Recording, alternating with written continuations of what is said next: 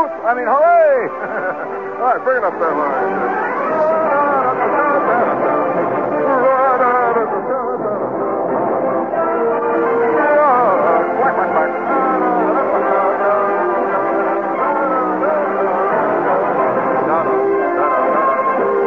about let's make it tonight a salute to Captain Kangaroo, huh?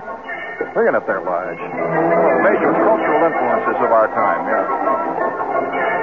How about Yogi Bear, eh? I am smarter than the average ranger. Was that okay? I am smarter than the average ranger.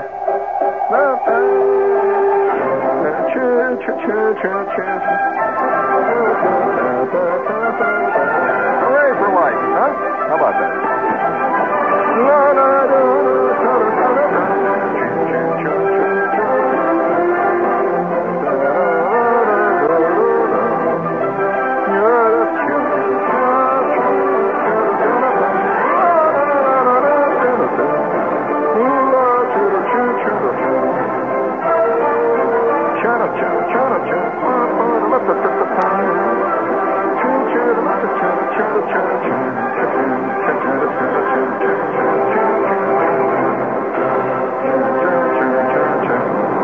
Well, America marches on. We're glad to see that the American culture is once again on the march all over the world. You know, a lot of people are very negative about our time. They don't realize what we're contributing to the world.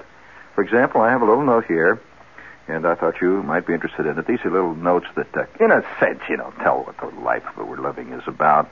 An agreement between the Yoo-hoo company and a major distributor in Netherlands and Holland for the distribution all throughout Holland and the Low Countries of Yoo-hoo has just been perpetrated.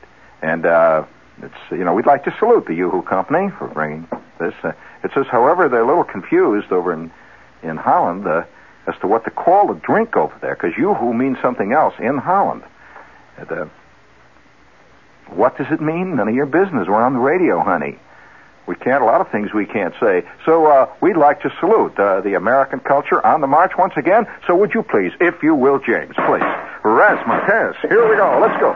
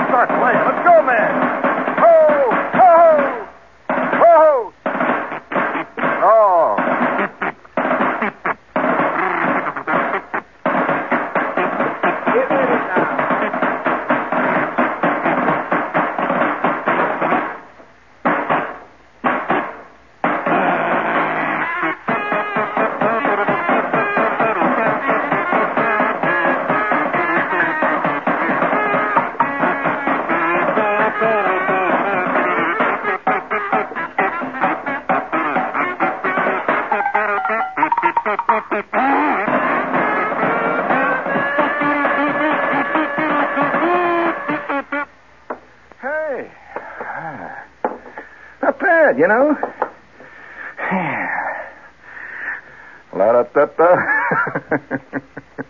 What's the matter? You're looking a little startled. Is it that wild a show? Is it really? You know that. We'll have to calm it down here a little bit. You know, the rat, up to this point in history, has gotten very, very little good publicity. I mean, he just doesn't have a good PR agency working for him. And if you have the rat account, and if you're in a PR agency, you've got your work cut out for you, because, you know, it's just like having the cockroach account. I've discovered myself that I've said certain good things about cockroaches from time to time on this show, and I have been criticized unmercifully. I mean, just terrible that I've deigned to say anything. And the cockroach, really, compared to the rat, you know, the cockroach, he doesn't do much. He, you know, walks around, eats a few breadcrumbs now and then. He comes out of the drain, out of the sink once in a while. But he really, you know, maybe it's because not many people have had cockroaches as pets, whereas a lot of people had white rats as pets, you know. You ever had a rat? You know, these little things you had? Well, when I was a kid, you know, oh, yeah, it was a big fad. I don't know whether there's any kids today. I suppose so. That you have these little rats. You get a white rat. You can buy them at a pet store. And they've got pink noses and kind of pink eyes. But they're rats, you know. And they're great pets. And so this rat, I had him in this little cage, had little wooden bars. And we got along fine. I'd come along. You give him lettuce once in a while. You give him a little hamburger. And he eats away. And he nips at your finger once in a while like this. And he was a little tiny rat when I first got him, see. Well, after a couple of months, he's a little bit bigger. And then all of a sudden, he's a big rat. And he can hardly get out. You know, the cage is bulging. So, you know, and I used to take him out. He'd run around the living room, and he was a tame rat, and he'd hang around, sit at the bottom of the stairs once in a while, and he'd hide under the sofa, and he'd make these little squeaking. You know the kind of sound rats make? That's ee, ee, ee, ee. You make a squeaking sound? Well, I want to tell you this, friends. We never had rats in our house. We had mice, but no rats. We never had a rat in the house. And I had him out one day. He's in the living room, and he's running around, a little white rat. You know what his name was? I can even remember his name, Corky. I named him Corky because there was a kid in the neighborhood named Corky that was a real rat. And I figured by name, you know, just natural name for a rat, Corky. So Corky's hanging around one day in the living room. And my kid brother, I'm in the kitchen something, making a salami sandwich. By the way, for those of you who are interested in salami sandwiches, and I know that a lot of you are, I'm an old aficionado on sandwiches. I would like to suggest one of the greatest sandwiches in the world is to take whole wheat bread. And you put butter on it, you know, whole wheat bread. And then take a pretty thick slice, a real thick slice of soft, kosher-type salami, you know, with plenty of garlic in it, a real hairy salami, you know, the real... You know, the soft kind, see. One good thing about this salami, you see, is it's an enjoyment. It's like a lot of things that have a long-term investment quality to them. You have a salami sandwich, a good salami sandwich, particularly if you have one before bed, and you can enjoy that sandwich for upwards of 2 weeks. I like that. I used to enjoy that. You know, once in a while, the next day in school, I'm sitting there, you know, and in the middle of geography or some dull class like social studies. We were always having classes like social studies. You know, boy, are they ever dull. And I remember sitting there once in a while, social studies, Mr. Harris is up there talking about the free voter electoral system, and he's got little blocks all over the blackboard, electoral college and all that. And we're sitting there, and it's dull. And all of a sudden, burp, way down inside of me, that salami sandwich that I had 3 days ago signals me, see, and reminds me of salami sandwiches.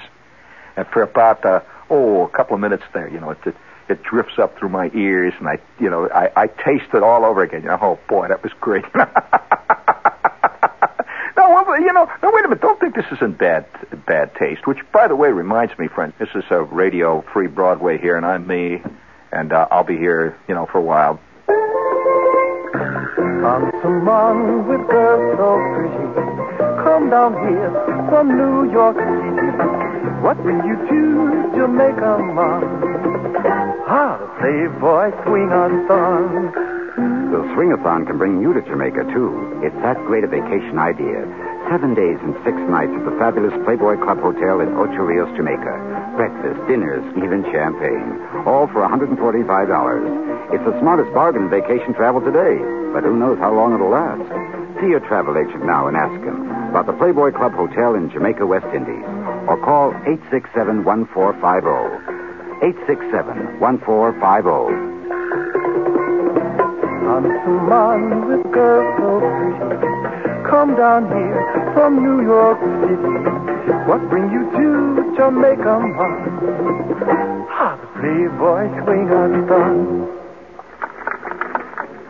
Friends, parents, teachers, and fellow students, as valedictorian of Valley Victoria High School, I would like to express my sincere thanks to that valuable invention that has made my parents' investment in my vocation more valuable, the Valentine, Olivetti's bright red portable typewriter. I visualize the Valentine as I vacate Valley Victoria, for it has provided me a broader vision of the vibrant vicissitudes available for more vivid vistas. I must volunteer that the Valentine typewriter is the most venerable, viewable, valiant, venturesome typewriter in the world. In the words of the famous Latin poet, Verite, Veritas, Valentine, from Olivetti.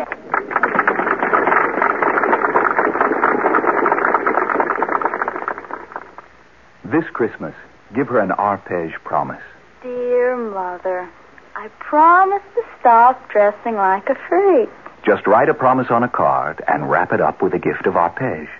Arpège and promises go together. They always have. Dear Annie, I promise to stop showing your baby pictures to your boyfriends. Promise her anything, but give her Arpège by Lanvin. You'll find Arpège gifts for as little as $2.50 and all the way up to $500.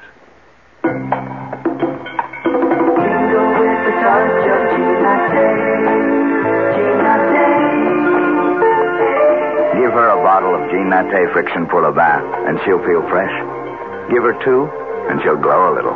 Give her 3, and she'll absolutely tingle all over. Give her a gift of Jean Natté Friction Puller Bath from $2. She'll have to feel it to believe it.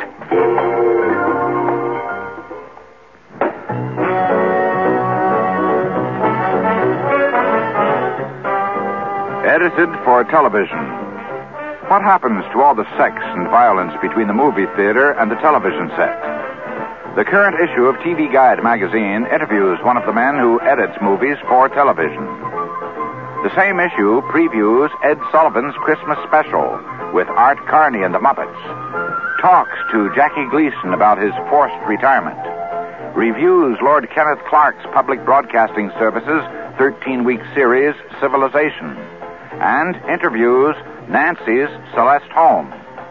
Just part of TV Guide's in-depth coverage of the people who make television work this week, every week. TV Guide, New York's biggest-selling weekly magazine. America's biggest-selling weekly magazine. TV Guide, on sale everywhere. So this is WOR, And if you think that's bad taste, it isn't really bad taste because it's life, you know. We're all living it. We're all here together. And if you start celebrating after all, what does the poet do but celebrate the little unsung things in life? And that's what the poet should do. And so I'm just pointing out that 2 or 3 days after the salami sandwich, you can celebrate this little, suddenly it drips up. Especially the way I make salami sandwiches, or at least made a lot of them those days. You just cut a piece of this rich, magnificent...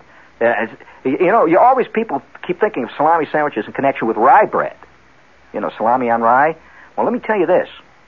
The subtlety of a thick piece of soft, kosher-type rye on whole wheat bread, which has a slightly sweet taste, see? You know, whole wheat bread does not taste the same as rye bread. And you take this whole wheat bread and you put butter on it, see? You lay that salami right in the middle of it, and then, wait till you hear this touch.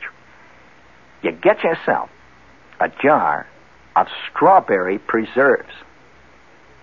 Uh-oh. Already I can see the face is changing. You know why you're changing? You have not tasted it. That's why. That's right. You look like my mother always would look when I would say, "Hey, Ma, how about shrimps for supper?" To her, shrimps were bugs. She always thought of shrimps as bugs because one time maybe she was about 3 years old. She must have seen in the butcher shop, a whole bunch of shrimp, and they looked like bugs to her. And from that time on, so she never would taste shrimp. You'd say, "Hey, Ma, how about let's try these shrimp a la Creole."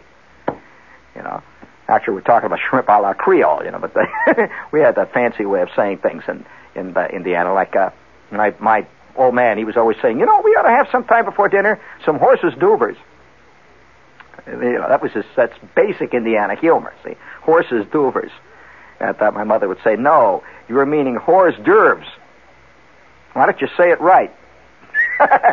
So anyway, nevertheless, we must keep an open mind. In these days of change, friends, you've got to keep an open mind on everything. So please listen me out on my salami sandwich. It might bring a new vista of beauty or truth into your life. You don't know.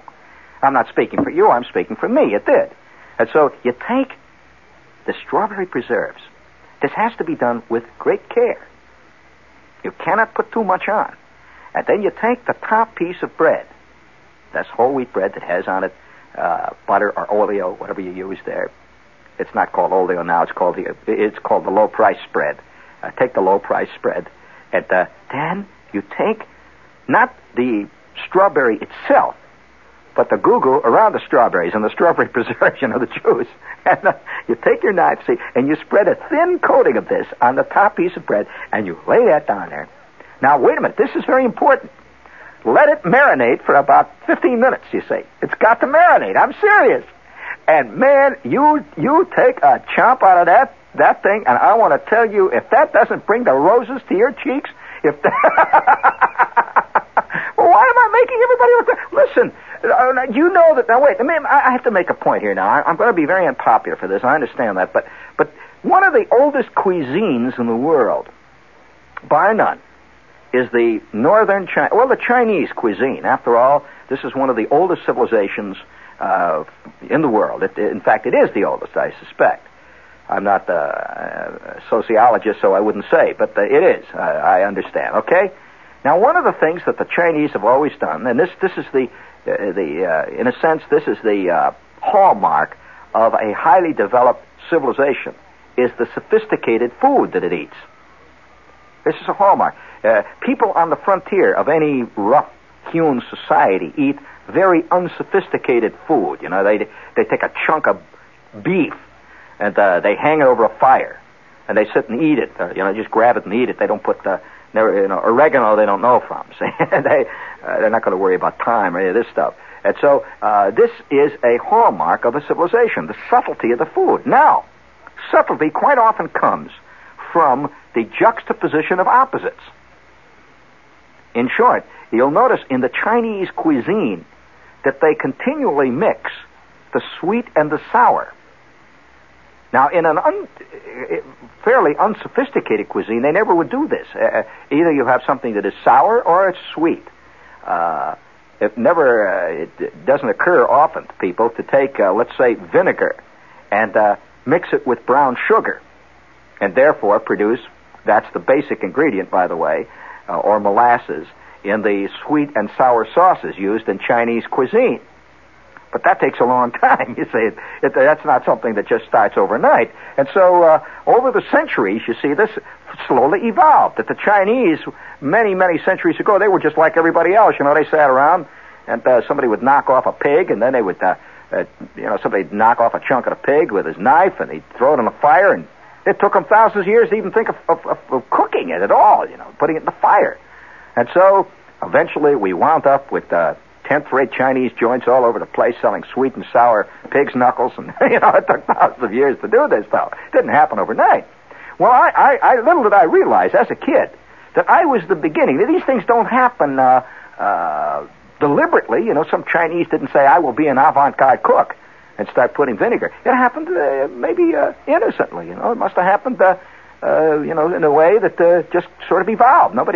One day somebody must have poured some vinegar in the molasses sauce they were making, see, and somebody says, holy smokes, throw that out, the vinegar's in there. You know, and somebody says, wait a minute, we're all out of sauce, we got to use it. Oh, no, wow, the Thanksgiving dinner will be ruined. Well, so they tried it, and it was fantastic. Now, it took a lot of doing because a lot of people rejected it out of hand right off the bat, even if it tasted good, because it couldn't have tasted good because they were not used to that. Well, now, I'll tell you how my salami sandwich and strawberry jam evolved. It was just an innocent thing. Most kids at a certain age are just born gluttons. And also at a certain age, they have very little selectivity. They'll eat anything. You know, eat a chunk of weeds. They'll knock down a piece of bark. They'll eat part of the cat. That doesn't make a difference. They'll eat anything that's around, see? So as a kid, I'll tell you, I had this thing. I strawberry jam. I always put strawberry jam. We are going to be invaded. No, it's okay. Strawberry jam, I would put on peanut butter, okay? That's normal. Kids do this. So one day, I put my strawberry jam, laid it on the bread there, see, and I got it all laid out. I opened the refrigerator. There's the peanut butter. The Skippy is there, chunk style, see? And right next to it is this great, big, fantastic, majestic, 2-pound slab of soft salami. The old man was a real salami cuckoo. He's the only guy I've known who mixed salami with a scotch. He loves salami. Anything. Salami was salami. He just loves salami. And there it is, laying there, see. So I also dug salami. So there I've got my sandwich half made, see. And I had my choice now. Do you throw out the bread? My first impulse was to throw it out, see. And, but then, again, I coming from a basic Puritan background, something stopped me. So I says, oh, well, what the heck, So I chop off a chunk of salami. I just cut it off. And I says, oh, well, what the heck, I probably won't taste it. So I put it on the bread, slapped it on, and I bit into this baby. And I want to tell you, well, I'll say this, that, almost every novel written today, or at least a large percentage of novels written today, are about a young man's first awakening to the great world around him. Translated, the first time... that's what the novels really are about. Walt loves those novels, incidentally. He reads those over and over again. Because, you see, it never happened to Walt. So he just has to read the novels. And nevertheless, I never realized, and I don't think many novelists are aware of the fact, that a tremendous sexual experience, it's just an innate passion experience, an ecstatic experience can come about just by a little innocent thing like that.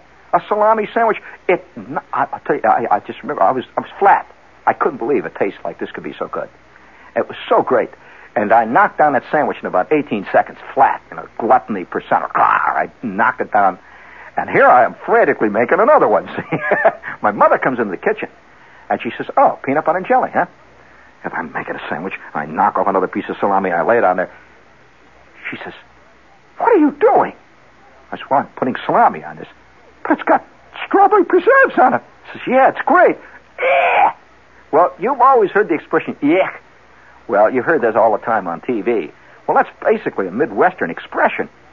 You know what the Midwestern expression is for the same thing, though? To be honest with you, yeah, is a thing. That's just a human expression. It doesn't have any regional connotations. I think they say this everywhere. But do you know a genuine Midwestern expression? I have never once heard it here. You hear it around Chicago whenever something icky is trotted out. You know what people say? Ooh, ish. Did you ever hear that expression? Yeah, Jim's heard it. Ooh, ish. Ugh, ish, they say. That means, oh, bad, ish. And my mother goes, oh, ooh, ish, ooh, yeah.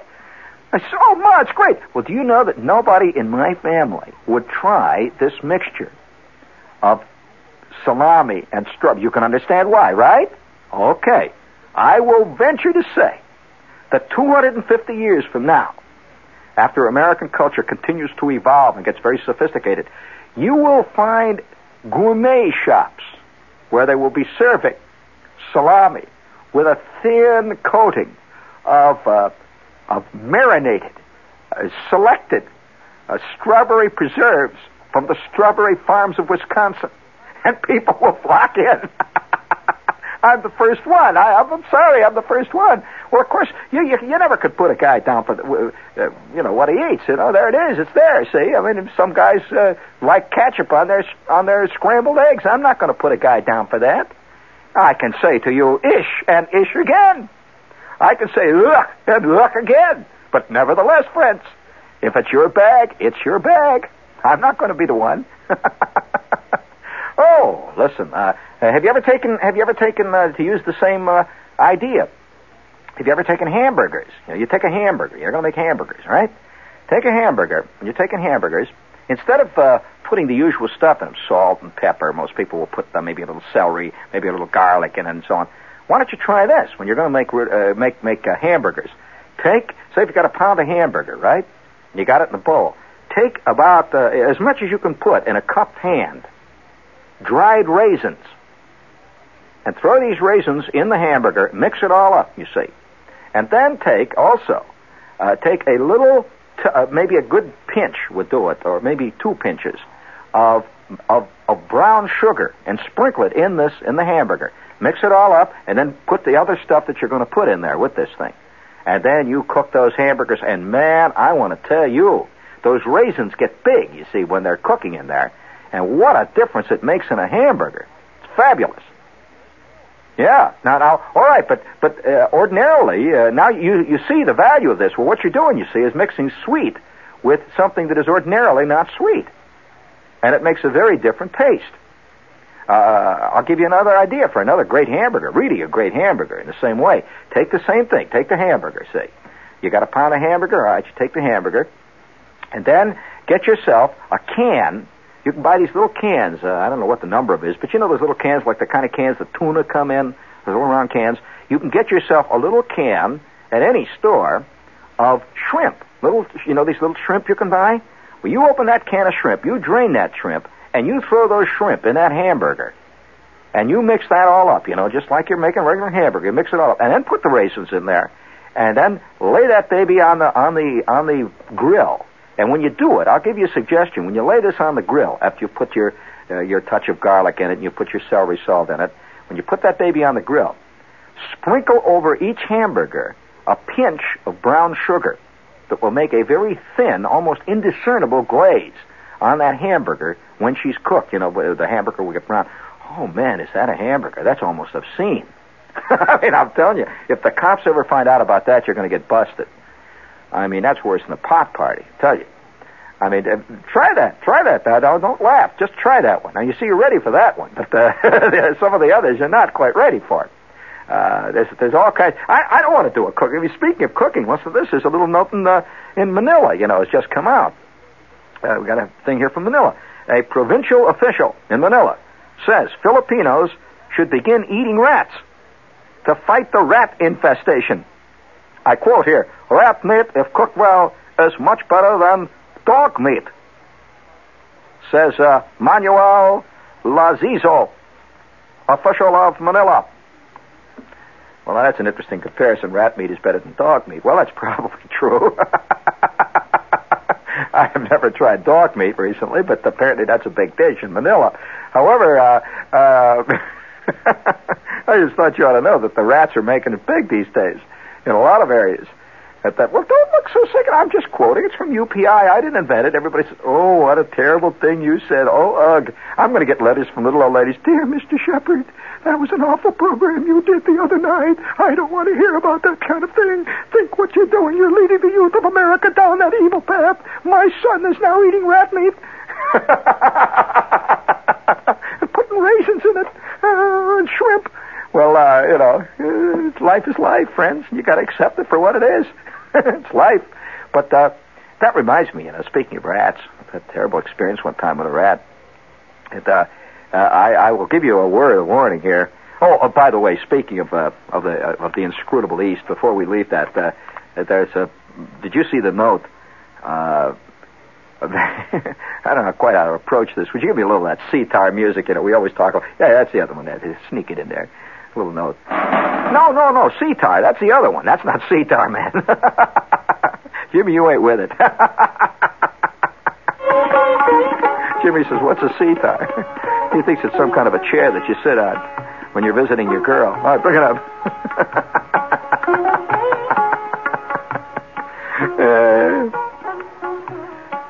Special announcement from Kathmandu, Nepal. For adventurers all over the world, the roof of world is again open and ready for challenging.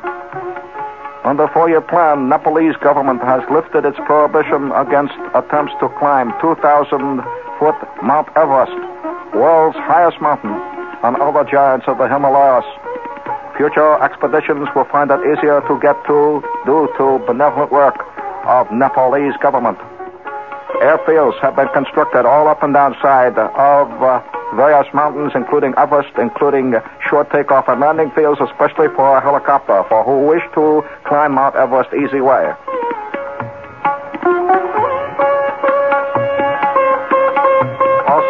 must make special announcement from Kathmandu, Nepal government.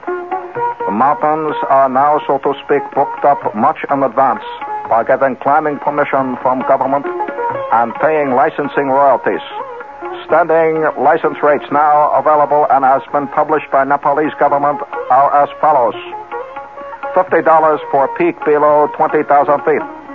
$300 license for one between 20,000 and 25,000 feet. Must have license costing $500 to climb Monster Mountain. Must be paid by expedition and officially approved by Nepalese government. Must have license now to climb Mount Everest. License good only for one climb. Also, each member of expedition must be having special license of own, not entire organization license.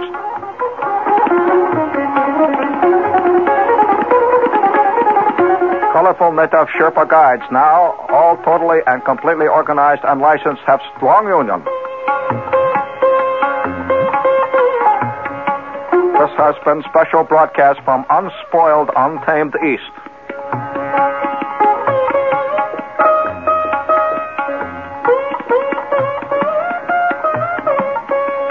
Stay tuned to Radio Kathmandu for Elvis Presley Hour, which follows in just a moment.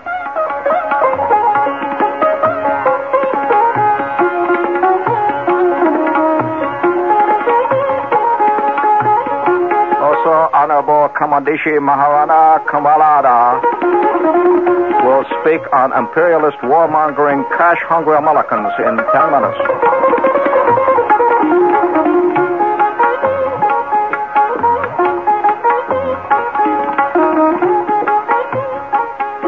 Please, due to technical difficulties.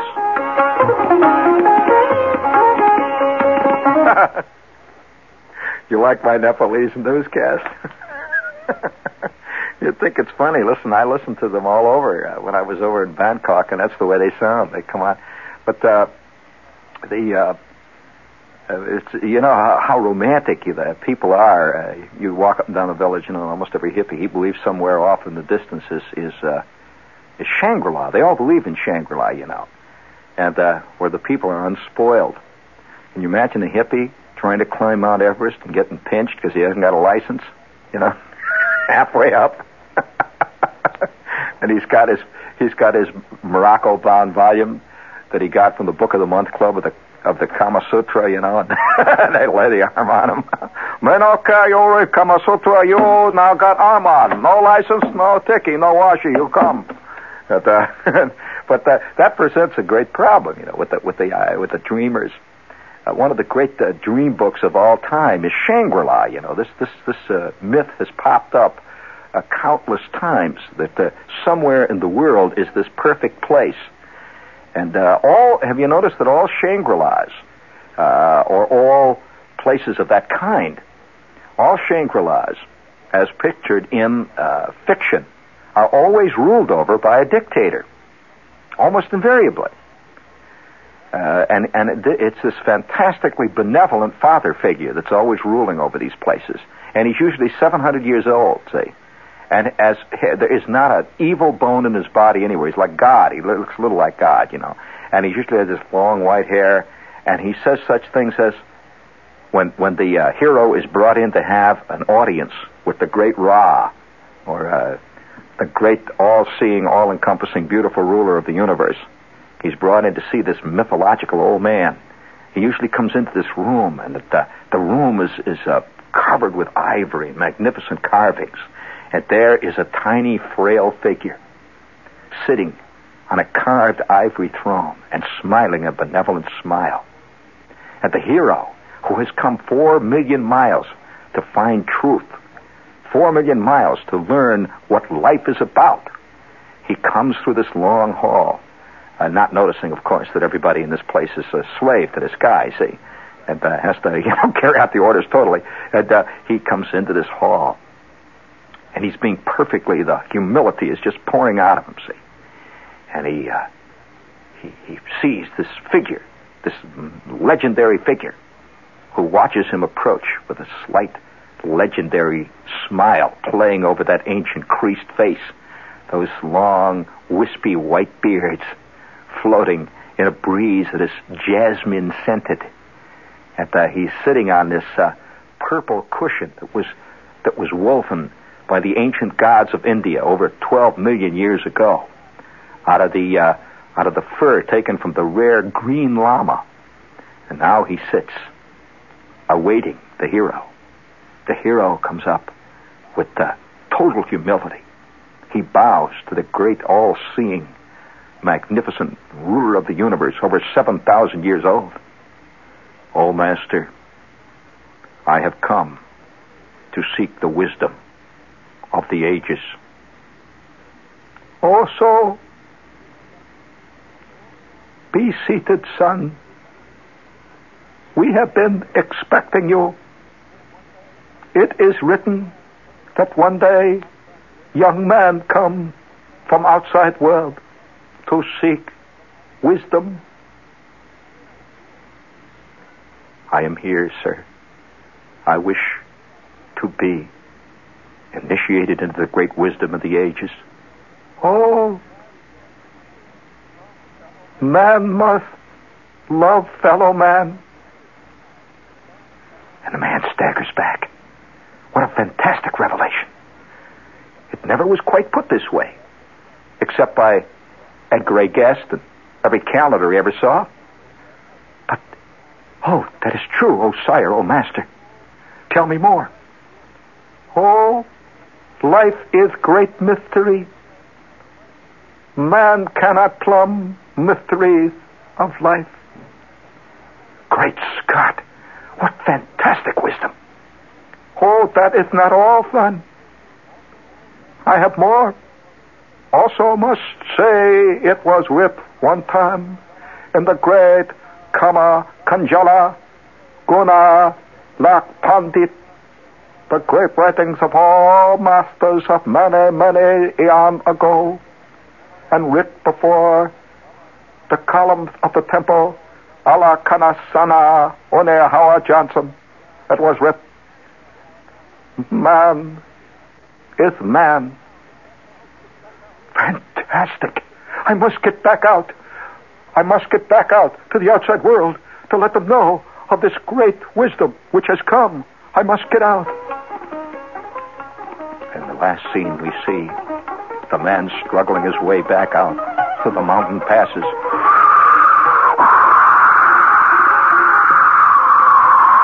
That's the wind blowing over Mount Everest. And that little line of pilgrims are battling against the great hurricane of the eternal winds of the high Himalayas, which hide this tiny, magnificent kingdom from all the prying eyes of mundane mankind. I've got to get back. I've got to tell him. Man must love fellow man. I've got to get back. And then suddenly, stepping outside of a little cranny, is another man wearing fur coat with silver badge. "Oh, you stop. May I see license to climb Mount Everest? May I see license? Also must charge you you come from what, Great Seer? Must charge you extra $250 for contacting Great Seer. You have now broken the license laws of Nepal. Must also charge you $750 for searching for abominable snowman. You look for snowman? Must have note on license plates. Follow me to station."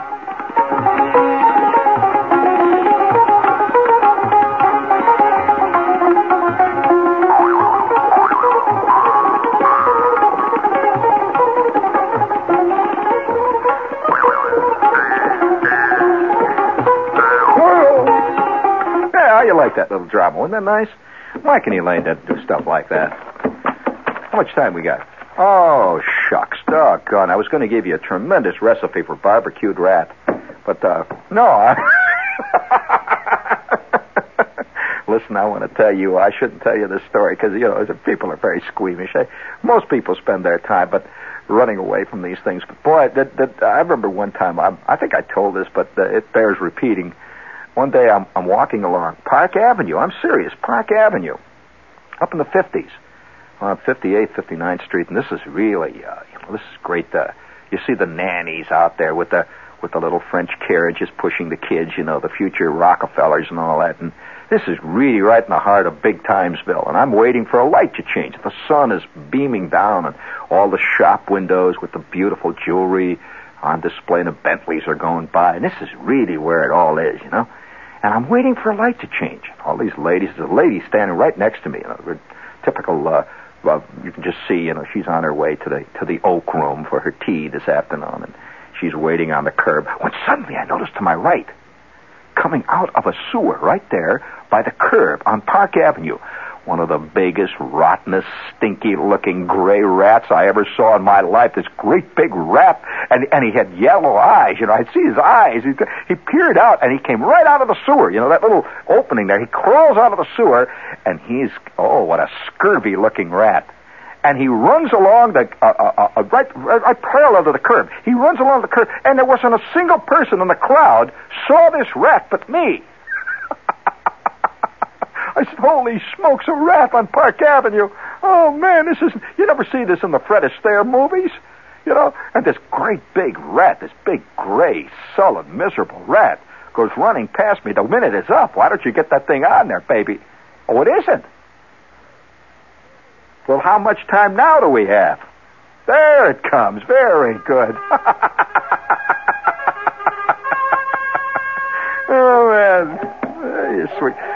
So I want to salute all the rats tonight, wherever they are, out there listening on their transistor radios, making their hamburgers, putting their strawberry preserves on their kosher salami sandwiches, hanging loose. Oh, it's a long trail of wine. And don't forget, the next time you go to the, you know, you want to make it to Shangri-La, be sure you get your license first. Just make sure that you get to... And by the way, you got to get a current stamp on it, too, if you're going to see the Maharishi. Whatever happened to the Maharishi? Remember? Oh, I remember when I did shows about the Maharishi. It seems like 100 years ago. People were all writing me, so you'll not understand such beauty and truth. Oh, hang loose, man! It's a cold wind that blows cornflakes in your face. Bring it up.